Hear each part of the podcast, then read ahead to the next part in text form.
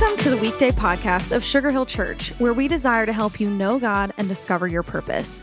Whether you're exercising, driving, meditating, or just hanging out while you tune in with us today, thanks. We hope these next five minutes help you feel encouraged and inspired for your day.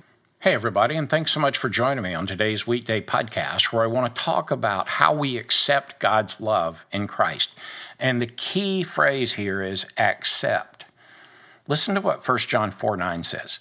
This is how God showed his love among us. He sent his one and only Son into the world that we might live through him.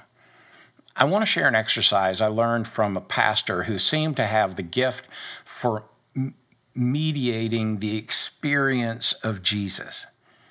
And I said that right mediating the experience of Jesus the Christ, the risen Lord, to people who ask to come in touch with Christ. I mean, I have people tell me all the time, I, I want to find God. I want to have a meaningful, I want to have a purposeful relationship with Jesus.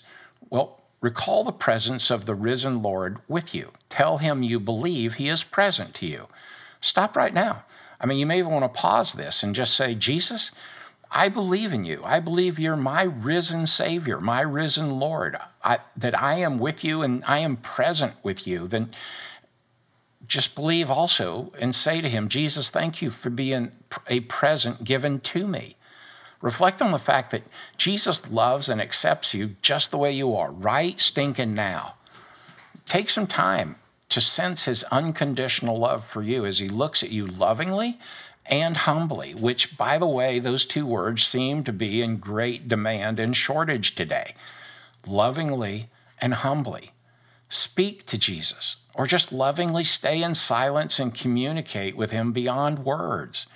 But take a moment in the busy hecticness of today's world and accept God's love in Jesus the Christ a soul deep emphasis on the love of Christ, what the ancients called devotion to the heart of Jesus. Maybe I need to say that again. We need to take a soul deep emphasis on the love of Jesus the Christ, what the ancients called devotion to the heart of Jesus. So vigorous in the past, so much on the decline today would flourish once again if people like me and you would understand that it consists essentially in accepting Jesus Christ as love incarnate, as the very manifestation of the unconditional love of God for us. Because anyone who accepts the truth of God's unconditional love is bound to experience joy beyond all expectation. Jesus, thank you for your astounding love that is as close as a moment of meditation.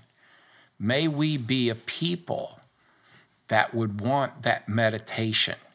And may we grab hold of this exercise that I learned that maybe we might mediate for others to experience meditation.